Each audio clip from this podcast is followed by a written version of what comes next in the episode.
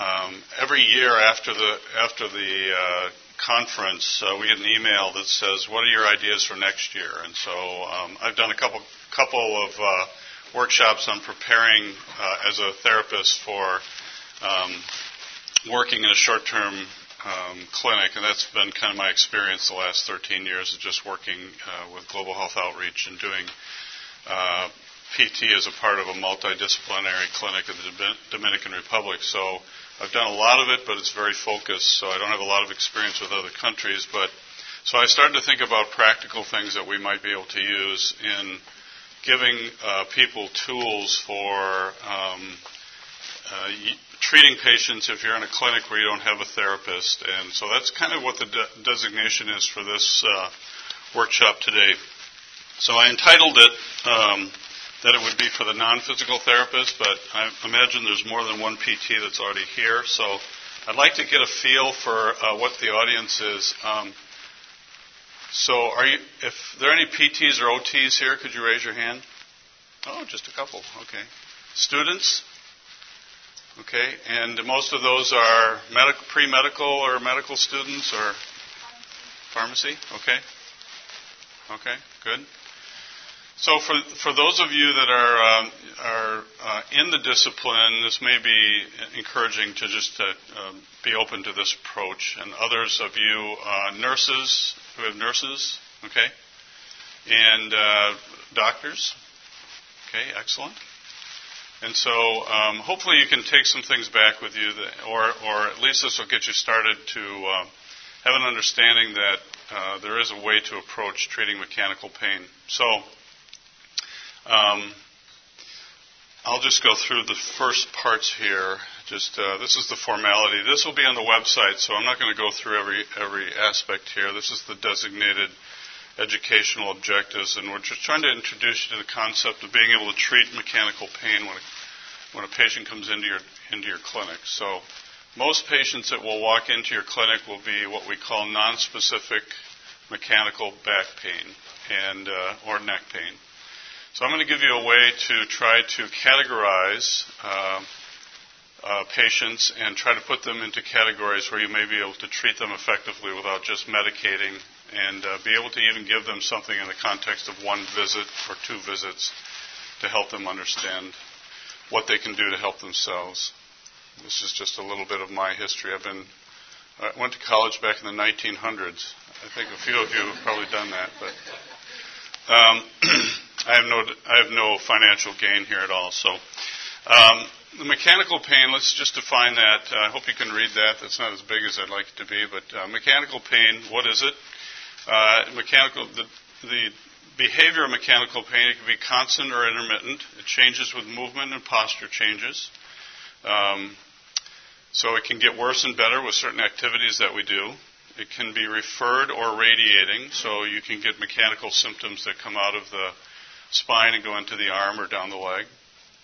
Um, it can be short or long term. Uh, patients can have it for a week or two, uh, they can have it for 10 years and uh, can be treated very similarly.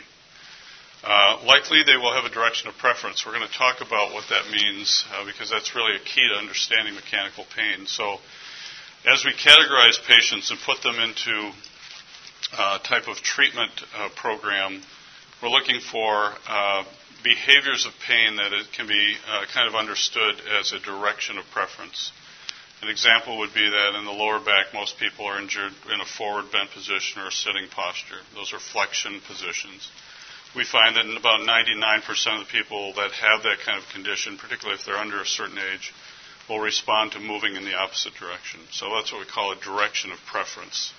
In other words, I get better when I do certain things, I get worse when I do other things. And that if I can take myself through the direction that makes me better, and if I can do that in a, in a way that uh, is complete, then I can um, I can actually abolish my symptoms. Um, we find that these patients can improve with repetitive motion. We'll also talk about what that means. And uh, we do sometimes get muscle symptoms related to what's happening in the spine. Uh, this is a very common understanding for many medical people that you get a muscle spasm, you get muscle pain, you get changes in muscles And oftentimes that's a response to what's going on in the spine. So when I approach a patient, I'm always looking, first of all, at the spine as the source of symptoms. A lot of times we focus on muscle treatment, we massage uh, other types of treatment in the muscle, and actually, if you care for what's going on in the spine, then a lot of those symptoms will fade and go away on their own. So, what it is not, it is not an inflammatory type of disease. It is not an infectious pain, and it's not a disease process going through the body. Feel free to raise a hand if you have any questions along the way. So, what I'm talking to you about today is uh, what we call mechanical diagnosis and therapy. It's also known as the McKenzie approach. Robin McKenzie was a physical therapist in New Zealand. He has since passed a few years ago. Um, he he had a chance meeting with what he who call, a patient he calls uh, Mr. Smith. So he's in the clinic and Robin was uh, trained in the 50s in, in um, manipulative medicine, so um, manual therapy type of approach to physical therapy. And that was very common back in the New Zealand and Australian types of uh, treatment uh, training at that time. So he had a guy come in who was in a uh, what we call lateral shift. He had excruciating back pain going into sciatica, and uh, he was working, Robin was working with another patient. He just said, please go in and lay on the table and I'll be in in, in a few minutes. And so he finished with the patient. He went in, and five minutes later, he found the patient in this posture. Uh, the table was up, so he didn't know what to do, so he went ahead and laid on his stomach. But what was interesting is that five minutes of laying on his stomach, his pain was gone.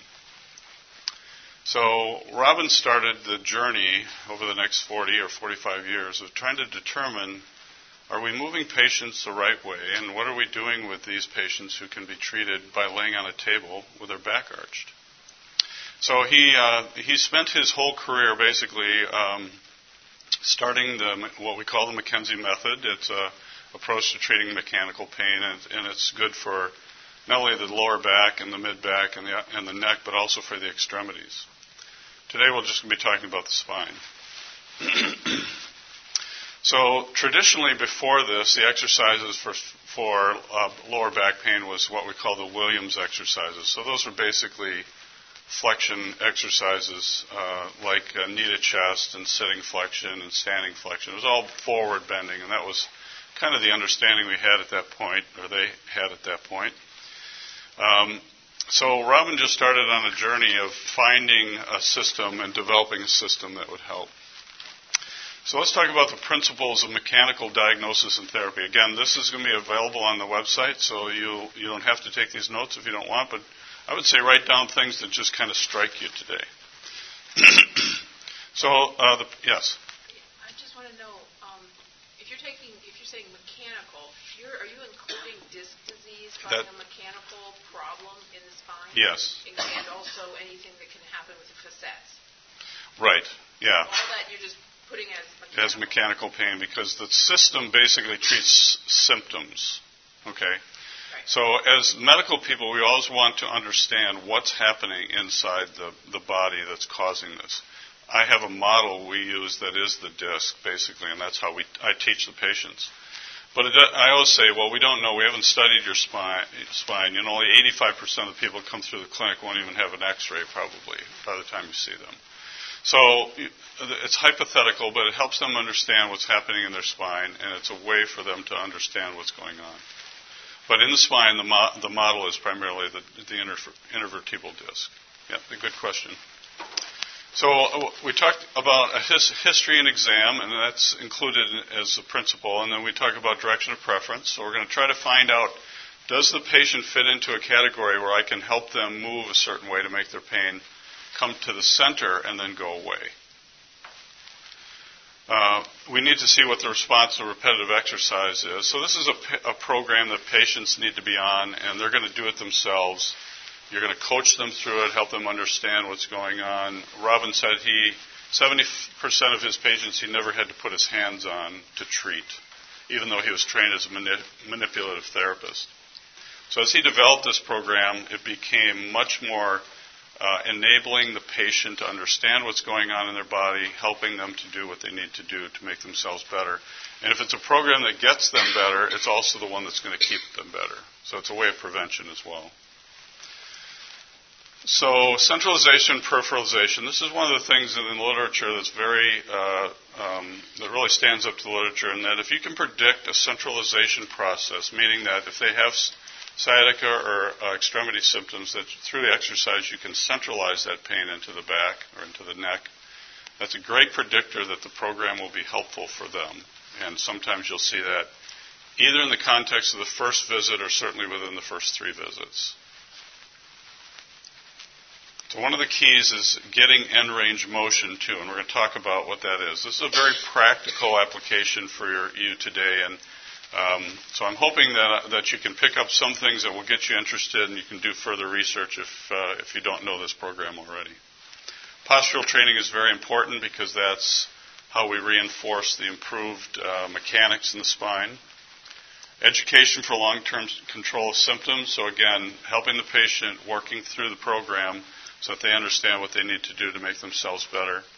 And then teaching the model of the intervertebral disc, which is basically what we're going to talk about. Any questions so far?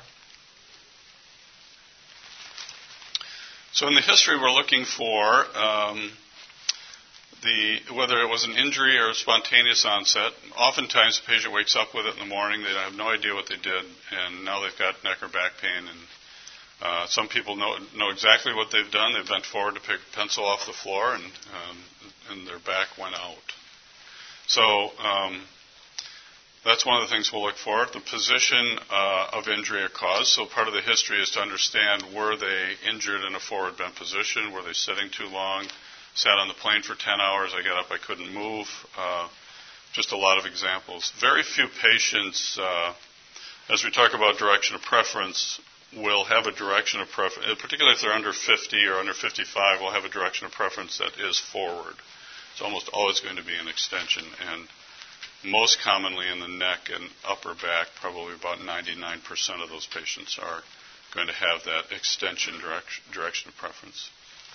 Um, what does the pain do throughout the day, and does it move away from the spine or toward the spine? And what things seem to make it better, and what things seem to make it worse? So in the history, we're trying to determine, and oftentimes you can pick this up just by asking them, what makes you better, what makes you worse, how were you injured, um, what have you done for your treat, uh, to treat yourself so far, and you can kind of pick up that direction of preference as you're going. Uh, we're going to tell the patient that we're looking for a pain pattern that can be treated with exercise because this is the primary thing that they can take with them. And in my experience in doing short-term missions, the, really the only thing that stands up from a, a musculoskeletal perspective or physical therapy or OT perspective is what can I give them in, in the context of a 20-minute treatment, because that's all I have. We're seeing patient after patient all day long, that they can take with them, that they can apply and use in their life. So it's not going to be a modality treatment. It's not going to be a manual treatment, most likely. It's going to be something they can take. So exercise and education really are the two things that last. Even the wheelchairs wear out after a while, and everything that, else that we use in our clinic. So we need to look at red flags, yellow flags, green flags, and so we need to be able to pick up on the history and the exam. Is it mechanical? Is this something the patient actually does see changes in their posture and their activities? Or is it some other type of pain that's going on? So within a couple treatments, you should be able to determine that you've got something that's mechanical and is responding and changing uh, for that patient. And if not, then you need to refer them out to whatever is appropriate. So if we look at the effects of posture, just to start with, this is a study back in 1970, uh, actually, that just took the, they actually did this with uh, uh, inner disc pressure measurements. Um, and uh, so that what they said was that if you, uh, let's say you weigh 150 pounds and you're standing, your disc pressure is 150 pounds in the standing position. When you lay down, it's 24% of that, so whatever that would be. So you, you obviously decrease your disc pressure significantly by, by unloading the spine. Uh, when you sit, even if you sit without support in a good posture, you're up to 140% and then uh, if you sit in a slouch posture, you're almost doubling the disc pressure. And if you lift and bend and load, you can get up to 2,000 uh, pounds of pressure actually in the disc. So um, the importance of, of, posture is part of the training because if we don't teach them how to sit better and, and work better, then they can do all the exercises they want. They'll just keep re-injuring themselves.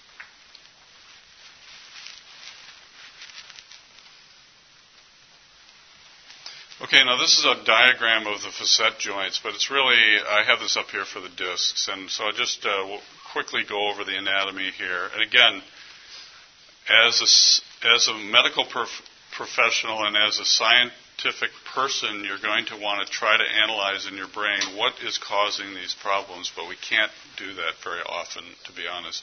We can do it less often than we think we can. And I think the more we understand uh, the evidence based medicine, the more we study, it seems like the less we know for sure. I don't know if you've run into that yourself or not. But so what we used to think was true 10 years ago is no longer true in many parts of medicine. So the beauty of this program is that it is designed to care for symptoms no matter what the origin of the symptoms are. Now, that not, doesn't sound very scientific, but it's reality actually. So I can help you get better by doing exercises and teach you. Uh, and to me, it doesn't really matter what your symptoms came from, but here's an idea of what might be causing your pain. And, and I think patients can understand this. So, if we take a segment uh, on the left there, and that's in a flexed posture, so the segment uh, above it is moving forward, we know that the disc can be um, influenced in a posterior movement, so we get a bulging or moving of the nucleus inside the disc posteriorly and we get uh, possibly pressure on the nerves of the, spine, uh, the spine, uh, spinal cord. So uh, what we didn't know 30 years ago was that there's actually sensory nerves in the back wall of that disc, and that the jelly can push on that back wall and cause back pain. It doesn't have to distort the disc into a bulge. So those are things that we're discovering as, you, as the years go by. And so, even just a migration, enough of an influence of the jelly going backwards can cause pressure, which then causes uh, symptoms to occur. This is an example of the advanced aspects of that. So, let's say we uh, are in degeneration before we go to prolapse. So the disc is no longer normal. It's the jelly starting to move. The nucleus is moving posteriorly. We're starting to get some pressure. And that may be all you need to have a back problem. You don't have to necessarily have a prolapse or um, the full extrusion of the disc. So the dynamics of what uh, happens in there, particularly in a disc that isn't, hasn't lost its continuity, is much more workable than obviously something that's uh, extruded. So I tell the patient, I have a little model, a plastic model, and I show them, here's what happens, here's what happens as we go through this, just like uh, um, previous one and how this influences it. And I tell them, you know, it's like you have a cut on your back, and every time you bend forward, that cut opens up, and when you can keep it approximated, it's going to heal. And that's kind of the idea of understanding that extension or back bending is going to be their friend. This is another just review of the anatomy that we can uh, get a you know a movement of the disc onto the nerve and so we think that you know peripheralization of symptoms, so symptoms going into the arm or down into the leg, would be some sort of pressure on one of the uh, nerve roots, most likely. Um, and of course, there are other there are other ways of that uh, that happening as well. But this is kind of the idea of what we're trying to teach the patient, so they have an understanding of what am I actually doing if I do exercise? Am I just stretching muscles or ligaments, or am I actually influencing something? Am I changing something as I go? So these are both right out of Robin's book. Um, where do I feel the pain? So in the neck on the left side, you see that you can have uh, pain in the upper back. You can have it uh, going into the upper upper trapezius area, the upper back, and then all the way down into the fingers. And so uh, in the lower back, it you know it can be all the way to the foot. We see a centralization process on this side where we're starting with pain all the way to the foot, and it's actually going back up into the back. And again, that's a very good indicator that a patient can respond to mechanical treatment if they can centralize. If they can't centralize, then we know that uh, that there's something more going on than what we can do as far as controlling the forces in the spine and making things better.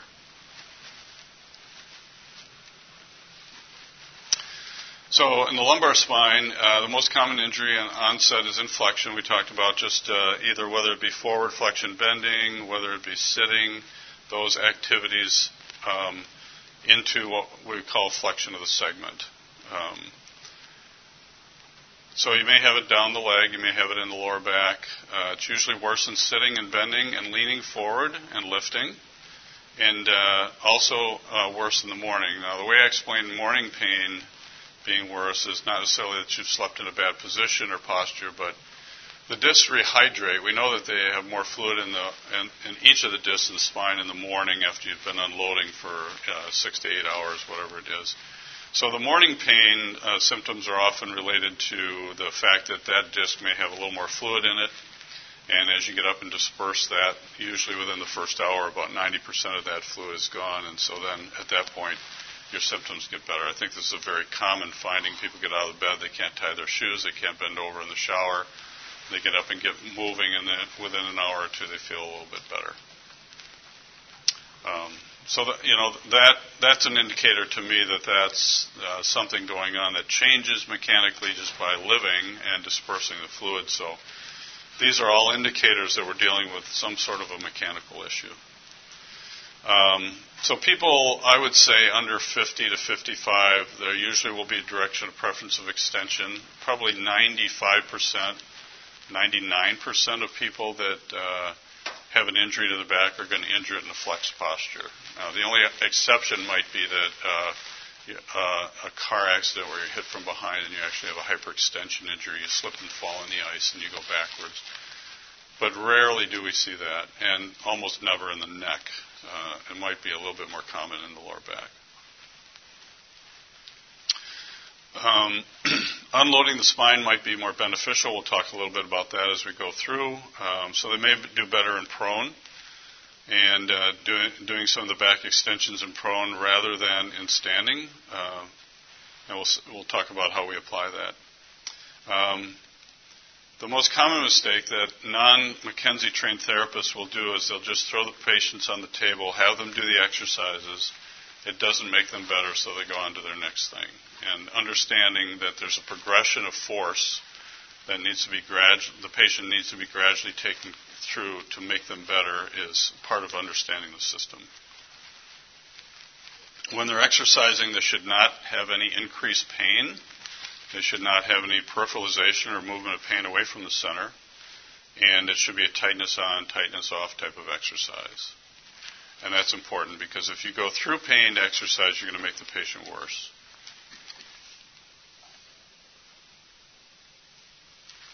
So I'm going to show you a few of the exercises that are common. Now, understanding the barrier is important. So the barrier would be that if I stand up and do a back bend, I start to feel some tightness and if I go further, I could feel pain. So we wouldn't want to push in through the tightness into the pain.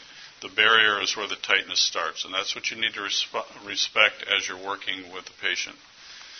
So we're going to gradually apply forces and to test them out. So part of the exam would be asking them to move and see what makes them worse. But if they're already acute, I'm not going to go through a lot of that because some of the motions may actually aggravate.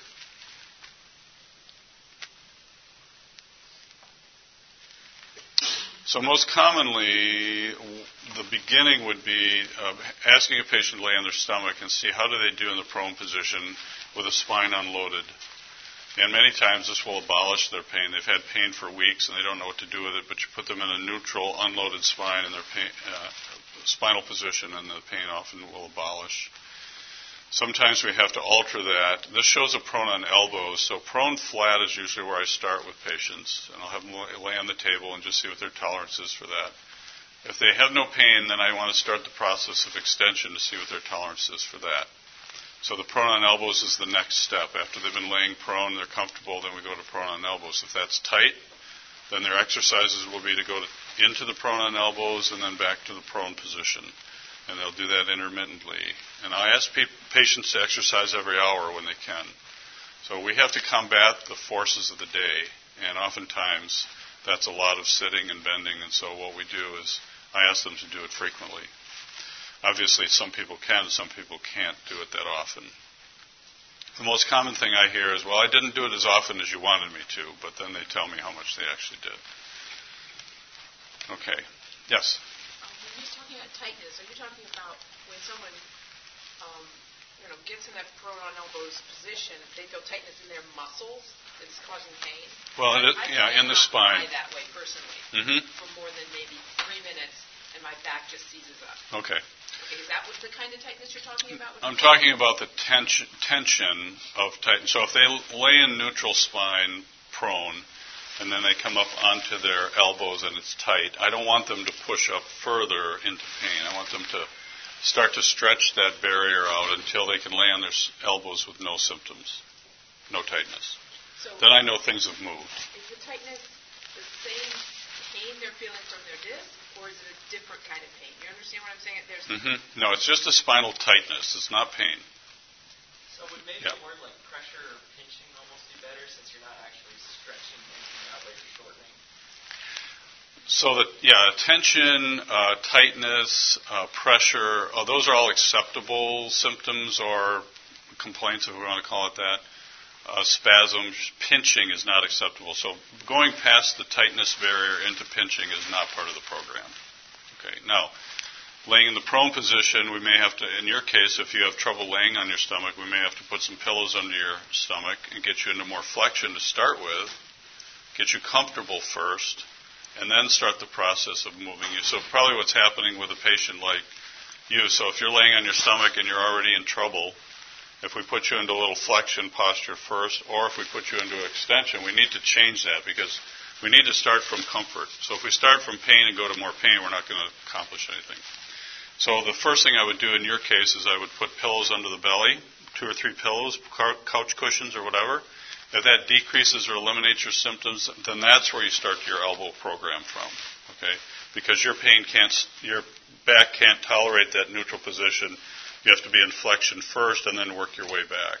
Okay, so you're like in a negative for the back right there. Now, some people don't like laying on their stomach, particularly if they have a little bit of a belly because they're actually in too much flexion already, so they need to be in extension and they need to start on their elbows. So that first key is trying to figure out are they comfortable flat? Exactly. Where can they abolish their pain? And sometimes they can't. They're just too acute, and so you still you need to work on a couple other possibilities during that process. Yes. Ideally, they're doing this every hour throughout the day.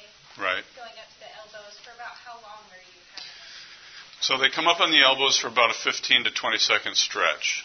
So this is positional. It's repetitious, but it's not repetitious like the next exercise I'll show you. So the prone on elbows is prone, and then up on 15 seconds to 20 seconds on elbows, and then back down. The goal there is that you're trying to abolish that tightness, and that the more you do that, if the if if it, and even in the context of a few repetitions, a patient may go from, well, that's really tight, and then the next, by the third or fourth time, they aren't really feeling that tightness anymore. So I tell them we're changing things. That means we're dealing with soft tissue. So if you've got a bony problem, you've got a joint uh, arthritis type of thing, and that's the cause of your pain, I'm not going to change your bones, right? I'm going to change your soft tissue, which is disc, ligament, muscle, that type of thing. Most commonly the disc in this explanation. So prone I might have them lay there for after, particularly if they settle and their symptoms fade, maybe three to five minutes. Just lay there and relax, let things settle. Then I would go to the prone on elbows and test what is the barrier in the prone on elbows. If they're comfortable, then I'm going to go to the next step right away. If they're tight or they have the you know tension in the spine without pinching, then they're going to work the uh, prone on elbows until that clears, and that may be a few repetitions, it might be a few sessions. But we're not going to push them past that tightness into something that's uncomfortable, painful. All good questions. Anything else there? So 15 to 20 seconds up, 30 seconds up. So we're just going into the tension, coming off the tension. Up. So again, it's it's tightness on, tightness off, no worse. That's really kind of the uh, the mantra here. And the barrier is what is where that tension starts. So you might have somebody that lays down, they're fine on their stomach, they're fine on their elbows and they can press up, which is the next exercise. And they have no, they just feel some tension at the top of that. And so they just go up to that tension and they're going to do this repetitively. Now the press ups, like the standing back bend, which I showed earlier, these are repetitive exercises. And again, the concepts here are repetition throughout the day and eventual end range motion. So our goals are to get full mobility. A lot of people that take this, use this program, and even therapists who don't really understand it, they may get better with it, but if they don't get full motion at that segment, if that vertebrae isn't moving com- comfortably back through the full range of motion on the vertebrae below it, they're not going to clear their pain completely. So they're going to continue to have issues.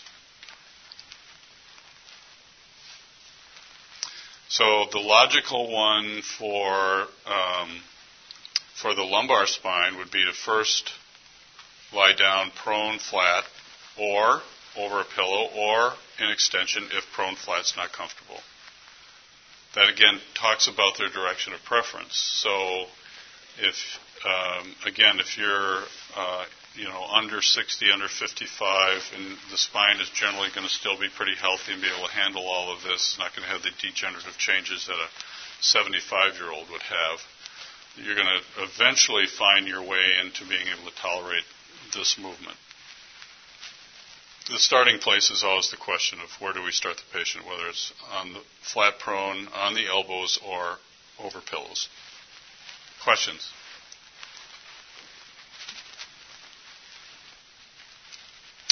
So again, um, this is pretty technical, pretty practical, pretty uh, pretty detailed. So it's a system, obviously, that takes a long time to understand and learn. But I'm giving you the basics here today.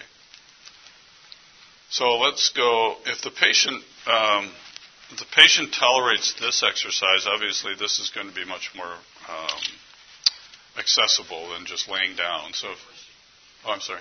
Yep. Is the one before like uh, after you do on the elbows, then you progress to that one, or? Yes. So uh, the bar- again, the barrier is the tightness where we're, and so if a patient comes up and feels the tension on the elbows, that's their level of exercise at that point.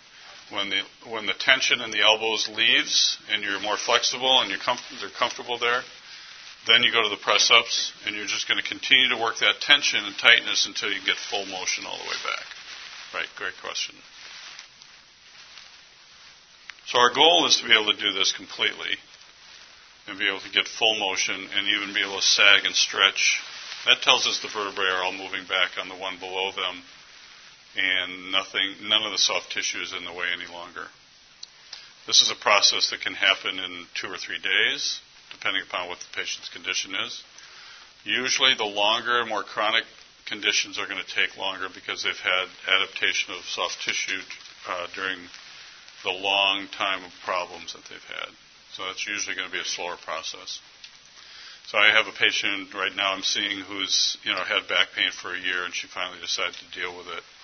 And I've seen her three times and she's uh, started the, the process of working through the press ups. She's got good flexibility. She can get near near the top. She knows she's much better, but she's she, this is going to be a journey of a month or six weeks before she finishes everything off because it's been a year that she's had pain.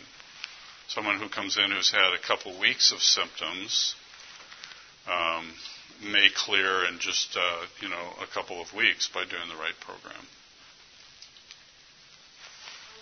Yeah. How much are you trying to impact their activities of daily living? For instance, in Africa, everyone's bending forward from their waist Mm-hmm. to do all of their activity, all their lifting. So do you also then combine it with instruction on squatting to lift? Right. Yeah. So. Because not only men, women, but children start at a young age doing everything, bend, bending over Sure. from the waist. And there's a there's a few people that can do that and get away with it. I mean, people that garden, they don't like their knees don't feel good, so they garden by bending over and never have back pain. I can't explain that anatomically, but sometimes they do. Um, but in, in that case, yes, I would teach them uh, squatting, half kneeling to do their work. Um, sitting posture is the other thing. You know, they probably don't sit a lot, but for our society, we have a lot of people that sit for a living, computer positions and that kind of thing. So, yep. So you have to educate definitely not only about what they're what we're treating, but you also have to talk about how to prevent. So prevention is in the exercise, but it's also in the body mechanics. And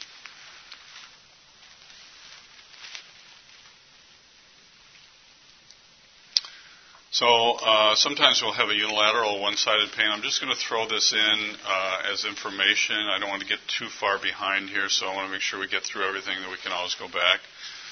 Um, so if you have sciatica pain, there's a couple of options. You need to centralize your symptoms before the back bending becomes totally effective. So there's really two methods of doing that. One is what we call a standing side glide, and the other is uh, flexion rotation positioning, and I'll show you both of those real quickly. So in this case, uh, we're trying to get pain to come out of the symptom, or the symptoms come out of the leg.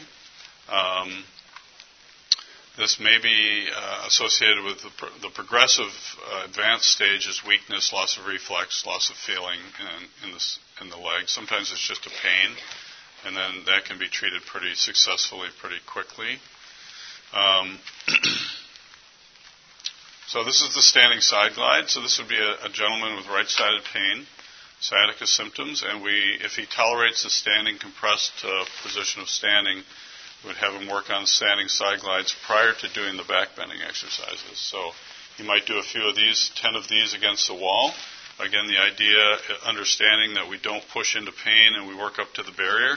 He would just side glide into the wall until he feels tension on the right side, and he would work this. Now, this might be somebody who just has right sided back pain, or it might be somebody who's got sciatica pain all the way to the foot. So, if it's an asymmetrical or unilateral symptom, meaning that we only have it on one side, then we need to, to be successful with the extension, we oftentimes have to do this, this lateral motion too.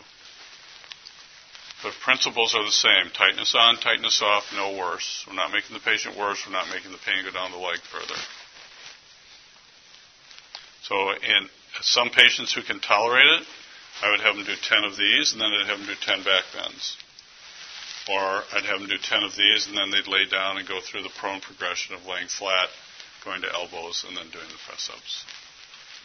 Again, it's all about what the barrier and tightness allows them to do, and depends on their response as well, obviously, that they're making progress in centralizing.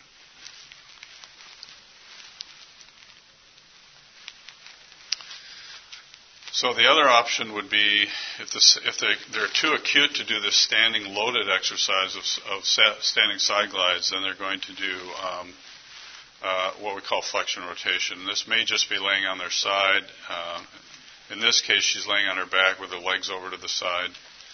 Uh, she's going to lay going to lay on the on the affected side and put your body into a rotated position, which then helps to abolish symptoms. So if a pain, patient has a sciatica pain, I would lay them on their on their affected side, have them roll into this position of rotation, similar to what she is, but maybe not as far.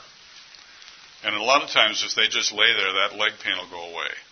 And pretty, you know, it's a little stiff to start with, but they lay there long enough, and pretty soon their symptoms are gone. Then we know we can get them to their stomach, start to work the process of prone to prone on elbows, see what their tolerance is for that, and then to work on the press ups eventually. So this may, you know, this may take, uh, depending upon their how acute they are, this may be a process that takes a few days, and they need some coaching. the closer they can get to full motion, the more successful they're going to be with all the motions. So if the side, standing side glide guy goes against the wall and he can come in and he just feels a little tension on the right side, the tension is okay to do that. It's not pain or pinching or sharp pain. It's not pushing his symptoms down the leg further. Then he can stretch that 10 times and then do the standing back bends. That's something he can do at work and every hour of his workday. If he has to lay down, then that's a different story. So these are a couple of little more advanced uh, things if you have unilateral pain. You said she's lying on her affected side? On her affected side, yep. So this is for left-sided pain. So what we have found that if we put them on their side and we put them into a rotated position, which is essentially lower trunk rotation to the left or upper trunk rotation to the right, that that has a tendency to centralize and abolish their symptoms. Again, the anatomy, if we try to understand that, we're putting them in a rotated position. Theoretically, the back wall of the uh, of the disc is pulled off the nerve, and their symptoms. You know, that, that would be the way to explain that. I can't prove that, but that's kind of the idea. so the eventual goals are always centralization, full motion. So when we're doing press ups, we're wanting to get full press ups. Once they clear that, their, their tightness is gone, and they need to do that a bunch of reps to start with. So they may be doing 10 every hour. And then once their pain is under control for a couple of weeks, they can move normally, their symptoms are gone. Then we back down to maybe two times a day. But that's always going I'd say this is a life sentence. You're going to have to do this the rest of your life to stay good. Because the number one thing we know is that if you've had something once, it's likely that you'll have it again. So if you don't do something preventative, and I can't guarantee they won't have it again, but if you don't do something preventative and keep going with the program, then you uh, you have the potential of, of recurring then. Any questions on the lower back? We kind of just, again, this is a lot of information. Uh, I would encourage you to, once we put this on the website, to review it or to seek out other uh, other people that know the McKenzie method if you have access to that or whatever.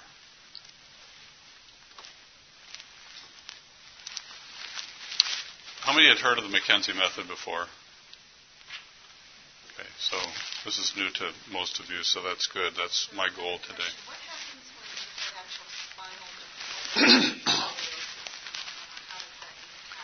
Well, again, because this is a, a symptom driven program, um, you still base it on what the symptom response is. So if they have a, a, again, we don't know what's causing their symptoms. They may have a scoliosis on x ray, they may have bulging discs on MRI, we don't know what it is that's actually causing their symptoms. So the appropriate response would be we work through the program, we see what centralizes or decreases their symptoms, and it's really a symptom response at that point. But in the case of, you know, it just depends on where their symptoms are, what we're trying to do with those. Are we centralizing? Are they already in the center? You know, what is their response to extension? Someone like that who may have very restricted motion in the spine um, may just be slower through the process, but still may see some good changes if they're doing the right thing.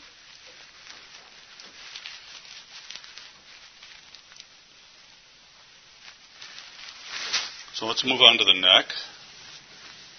This one is common in the sense of uh, a lot of the computer stuff that we do, or people driving, riding, sitting. Um, so head forward positioning is very common. This uh, what I call a gravity assisted posture, where we just have a hard time keeping the posture upright.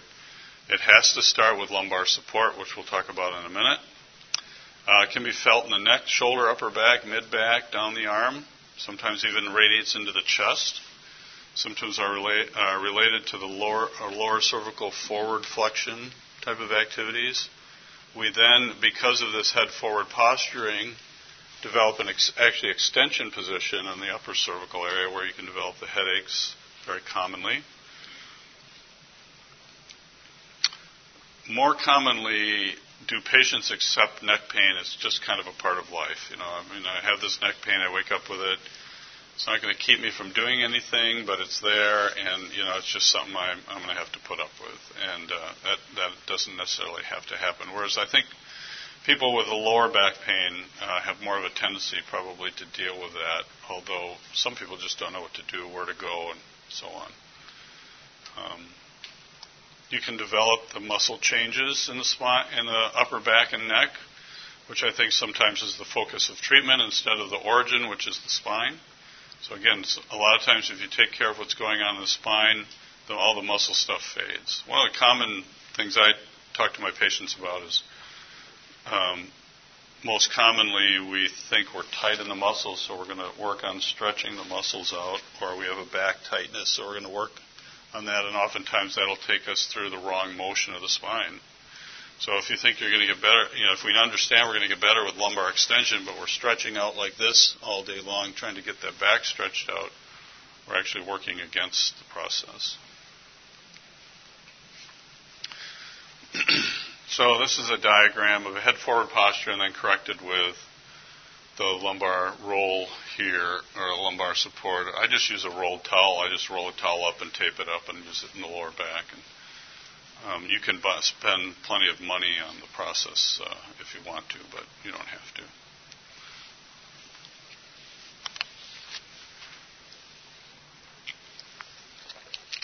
Okay, so we, saw the original diagram where the disc pressure increases when we sit. That it was more responsive to the lower back, but you can see how posture and sitting. Um, the company I work with, I work with a um, a medical company that does services for large manufacturers. So we've got a company in central Wisconsin that makes fans. Okay, so all these fans, top of Walmart, the exhaust fan in your bathroom, your kitchen, over over the over the stove. So my company supplies rehab and primary care services for this company, and they've spent a lot of money on the high load workstations, which I think are awesome because people can just push a button and their workstation comes up so they can stand. So standing is very uh, is a good correction uh, for the, the, cervical spine. You're still looking down, but it's not in that head forward posture so much. so just like in the process of the lower back, we're going to start the process of going backwards. The one for the cervical spine is what we call cervical retraction. So we're going to come out of the head forward posture and pull back, not in a in a position like this or like this, but just straight back. So we're just correcting posture, but we're also doing some things with uh, setting up the the intervertebral disc and the soft tissue to be in a position that we want it to be in eventually for the next step of exercise. So those are the two, a couple diagrams there that shows uh, going from from head forward to retracted posture. Now, you may find some tightness there as you do that, and so just like prone to prone on elbows, we have to work through that tightness before we can go to the next thing. So as we do retraction, you feel tension. If you have headaches, you may flare a headache up because you're starting to stretch the muscles in the, in the suboccipital region. So we loosen that up and we work on that. That's the first thing. And so we really have to be able to go through motion comfortably before we move on to the next step through that process, like the other ones, we're expecting to see centralization or decreasing symptoms in the upper back and neck. So tightness on, tightness off, no worse is still what we're looking for. So tension on, tension off, tension on, tension off as they do this throughout the day. When they get to a point where they can really kind of retract without really finding any tension, then the next thing, remember we talked about full motion, so we need to get end range motion to these segments. So the next thing is to add overpressure. so then we'd go through and we kind of complete that motion, go through the whole mobility. When they can do that completely, the next step then is to work on assisted extension. So that this may be hard to see, but basically what she's doing is she's using her hand to help her back up to the barrier. So again, the barrier is where the tightness is. We need to clear the barrier progressively and can't just go through tightness into the pinching or, t- or any other types of symptoms. So we're working up to the barrier, but the barrier is not gone until we have full extension. So when you can do this, with overpressure and not have any symptoms, um, then we know, at least I feel, that you can go, th- that your vertebrae are moving normally, everything's out of the way, and that you should be able to know that the mechanical pain is no longer an issue. Now, you may have some leftover muscle stuff that needs some work, but once you can get full motion in those segments, then you're going to care for a lot of your symptoms. So we start with retraction, tightness on, tightness off, and then Okay, that clears, and then we can go to overpressure. And then we can, so once we clear this and there's no tightness or any symptoms remaining, nothing there, I'm free, I can move, then I start the process because I'm only really halfway there. If I wanted to be here completely, I have to start the process of going back. Now, if you just do this on your own by going back here, the compression of the spine may be too much if you're in pain. So you may need to use your hand just to unload the spine and to go back to the tightness. Again, tightness on, tightness off. That barrier will move for you eventually to full motion. What exactly did you do with your hand? Did you? I'm just carrying. Yeah, good point. I'm just using fingertips to carry the weight of the head, and it, really only takes one or two. You don't have. To, if you put it back here, you're going to do this. You're going to start to rotate. So just fingertips on the back of the head. Good question. It's not pressure. Nope. You're not pushing against it. You're not causing resistance. You're assisting it, taking a few pounds of weight off the off the head, so that your your spine can handle that and understand exactly where that barrier is. And sometimes if you take that off, then you've got all the weight there, so you kind of are assisting it as you're going.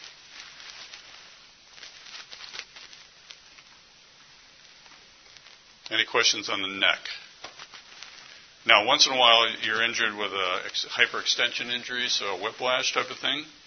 I've seen maybe one or two of these people since I've started the McKenzie approach, which is a lot of years 25 years, maybe I've been using the approach. So, very rare, but once in a while, you'll see somebody that needs flexion in the neck. But usually, flexion is the problem. You're sitting too much, your computer too much, whatever. So, for all these young people here that have great mobility in their spines, they can just go through this. It's a great prevention, too. The thoracic spine, um, a lot of times when you feel pain in your upper back, the thoracic area, it's really coming from your neck, so we always want to clear the neck first. So if we're going through this and neck is good, but they still have thoracic issues or uh, symptoms, then we'll address the thoracic spine. Sometimes I think it's wise just to throw thoracic exercises in with the cervical program because you get your upper back moving, your neck will move better as well. So this is a real common area. You know, a lot of people say, "Well, I, you know, I carry my stress in my neck, and you know, it's a common area for that." And and um, I think a majority of those patients, if they went through the program, probably would care for most of those symptoms. Um, so we have a little, uh, you know, we have less flexibility in the thoracic spine, but this is a good one. And basically, you're just going over the back of a chair. Uh, I'd say a folded, uh, folding uh, card table chair is usually the right height for most people. Put a little padding on the top of it, um, and make sure it's a stable chair. It's not going to roll out from under them. And basically, you're doing the same thing here. So, so you've got your uh, hands behind the neck, and you're just going to go until you feel the thoracic tightness in the middle of the back.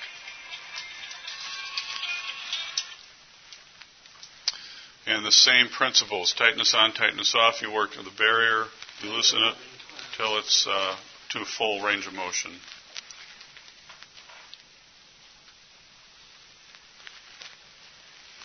So now we're going to talk a little bit about the general principles of the exercise. I think I've covered most of this anyway, but uh,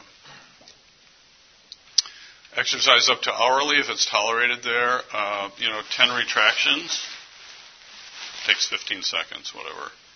So um, you can do this hourly. You can do 10 repetitions. If you benefit more and have time, you do more. Our goal is end range, so eventually we're looking to get complete motion in the segments going in the opposite direction or in the direction of preference that we're looking for. The principles are always tightness on, tightness off, no worse, so you shouldn't be getting worse with this program. You should see centralization of the symptoms into the spine. Uh, we are altering the mechanics of the disc. We're not just this is not just a stretching program. This is a program uh, specifically for your mechanical pain, and so the goals of frequency and end range motion are critical. And then uh, it's not uncommon if you start a neck program to start to feel it in the spine a little bit down the spine, or if you're doing the press ups for the lower back, that your thoracic spine would get a little stiff because you're starting a new exercise program. That's not uncommon, so you just need to be aware of that. Make your patients aware of it.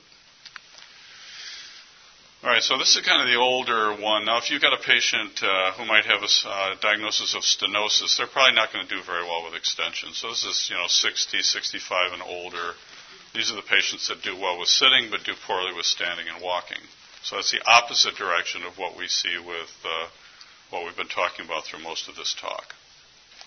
So these patients uh, uh, oftentimes will respond to uh, flexion program and will not do well with extension. So you, the most common one I would give would be the middle one because uh, sitting flexion seems to be not only tolerated well, but they can kind of take the forces, use their hands to assist, and that works out pretty well for the lumbar stenosis type of patient, the older patient, or rarely the patient who actually has a direction of preference of flexion and not extension.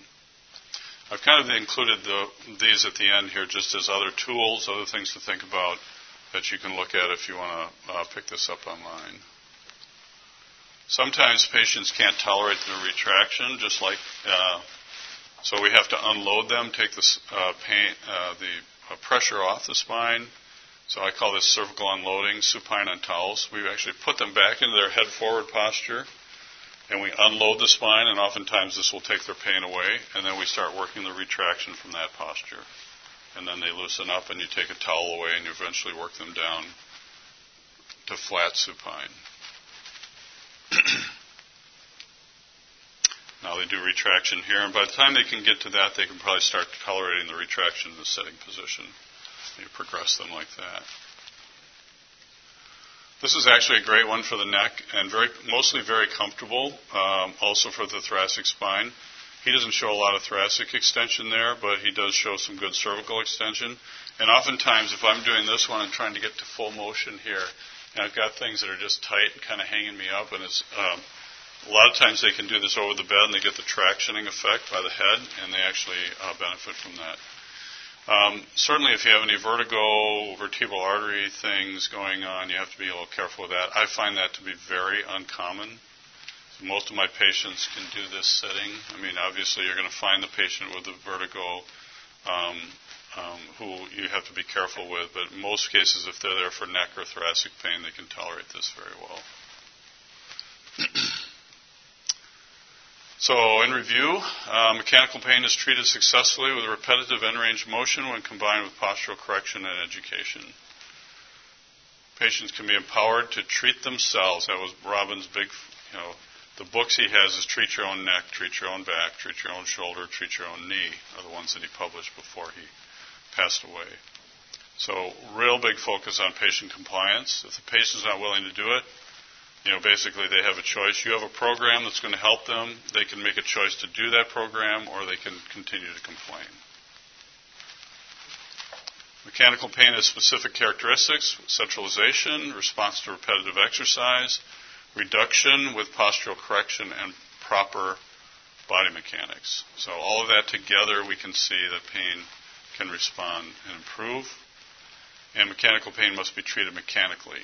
So that's why a lot of times muscle relaxants, anti-inflammatories really don't help mechanical pain because that can be a, a, portion of what's going on, but it doesn't oftentimes care for the mechanical aspects of their problem because you're not treating it mechanically. So here are some of the tools uh, that you can uh, pick up. You could Google Robin McKenzie probably on Amazon. You're going to come up with most of this. Uh, the one on the left is a book that uh, he wrote uh, quite a few years ago, um, mostly related to lumbar spine. He's got Treat Your Own Back and Treat Your Own Neck. These are patient uh, books, and then there is the textbooks on the right, which uh, he's got two for lumbar, two for cervical thoracic, and one for extremities. And that's my contact information, and we have two or three minutes for questions.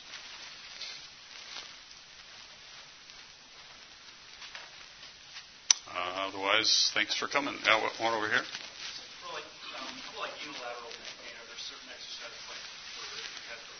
Yep, I didn't include that. That's a great question. So we have lateral, we have unilateral, uh, uh, just like the side glides and the rotation position for the lower back. We'll sometimes add side bending toward or rotation toward that side, and then extension after that. That's a great question. So you'll see that in his Treat Your Own Neck books that he's got rotation and side bending. And sometimes, so, you know, if you had right sided neck pain, you thought that me- wouldn't respond mechanically, you'd do 10 repetitions of side bending or rotation toward the symptoms and then your extension. So you're kind of just working it out as you do that to see what the best benefit would be? That's a great question. Yes. Can you summarize what's the current understanding of surgery versus physical therapy in terms of long-term outcomes? Um, yeah, I think I, I, haven't looked at the data recently, but I think they're, they're, uh, the research is showing that the, the conservative care is, be, is more beneficial than the outcomes for the lumbar spine uh, surgical approach. Most of the time, you know, Unfortunately, not every therapist, in my, I'm very biased, obviously, toward the McKenzie approach. Unfortunately, not every therapist is trained in this, and I would recommend any PT students that are here that once you get, once you graduate, or if you're a new graduate, take Part A, Part B, get into the understanding of what the spine is doing. And I think uh, patients benefit. I don't know what I would do with patients if I didn't have this, and particularly on the mission field, because you get 20 minutes to treat a patient, so what are you going to give them? Education and exercise. So, as far as the most recent data, um, I, I'm not sure, to be honest. I'd have to look that up. But certainly it's, uh, it's comparable and probably better. But again, you've got to treat mechanical pr- problems with mechanical treatment, and so you have to you have to apply the right right things for that condition for that issue. Yes. Well, yeah, because uh, you know sometimes in the history they'll til- still give me a history. Even at I've had 85 year old people centralize and use extension to help them. So it, but if in their history you hear, I get better when I sit, I don't like walking, I can't stand very long, that's kind of, you're heading toward a flexion uh, direction of preference of that. If I stand and walk fine, but I can't sit very long and I can't bend and lift, then I know I've got to pursue looking at extension as their direction of preference. They may be slower because they're not, their spine's not going to move as well as a younger person. But yeah, absolutely. I mean, it just depends on what you're hearing in the evaluation and seeing. So. Are, are there preferred positions for with the McKenzie approach? Um, not directly for the McKenzie approach. Um, again, uh, you know, side lying is probably mechanically good. If they, they do have a, uh, a um, he encourages the use of a night roll, they call it. So it's a roll that goes around the spine. So if you're a side sleeper, it'll kind of keep you in better alignment instead of you sleeping on your side and kind of, you know, going into that direction. Um, I like for pillows. I like my pillow. I don't know if anybody knows about that yet, or but if you Google my pillow, uh, there's different thicknesses available. It's uh, made in America in Minnesota, and uh, if you watch Fox uh, News, he advertises on there all the time. But I have a couple of those that I really like. Um, but as far as you know, a lot of times if you if you're having morning pain, you can do exercise before go to bed, and when you get up, you can control some of that. You know, in the early stages. So, thanks for your time. Appreciate it.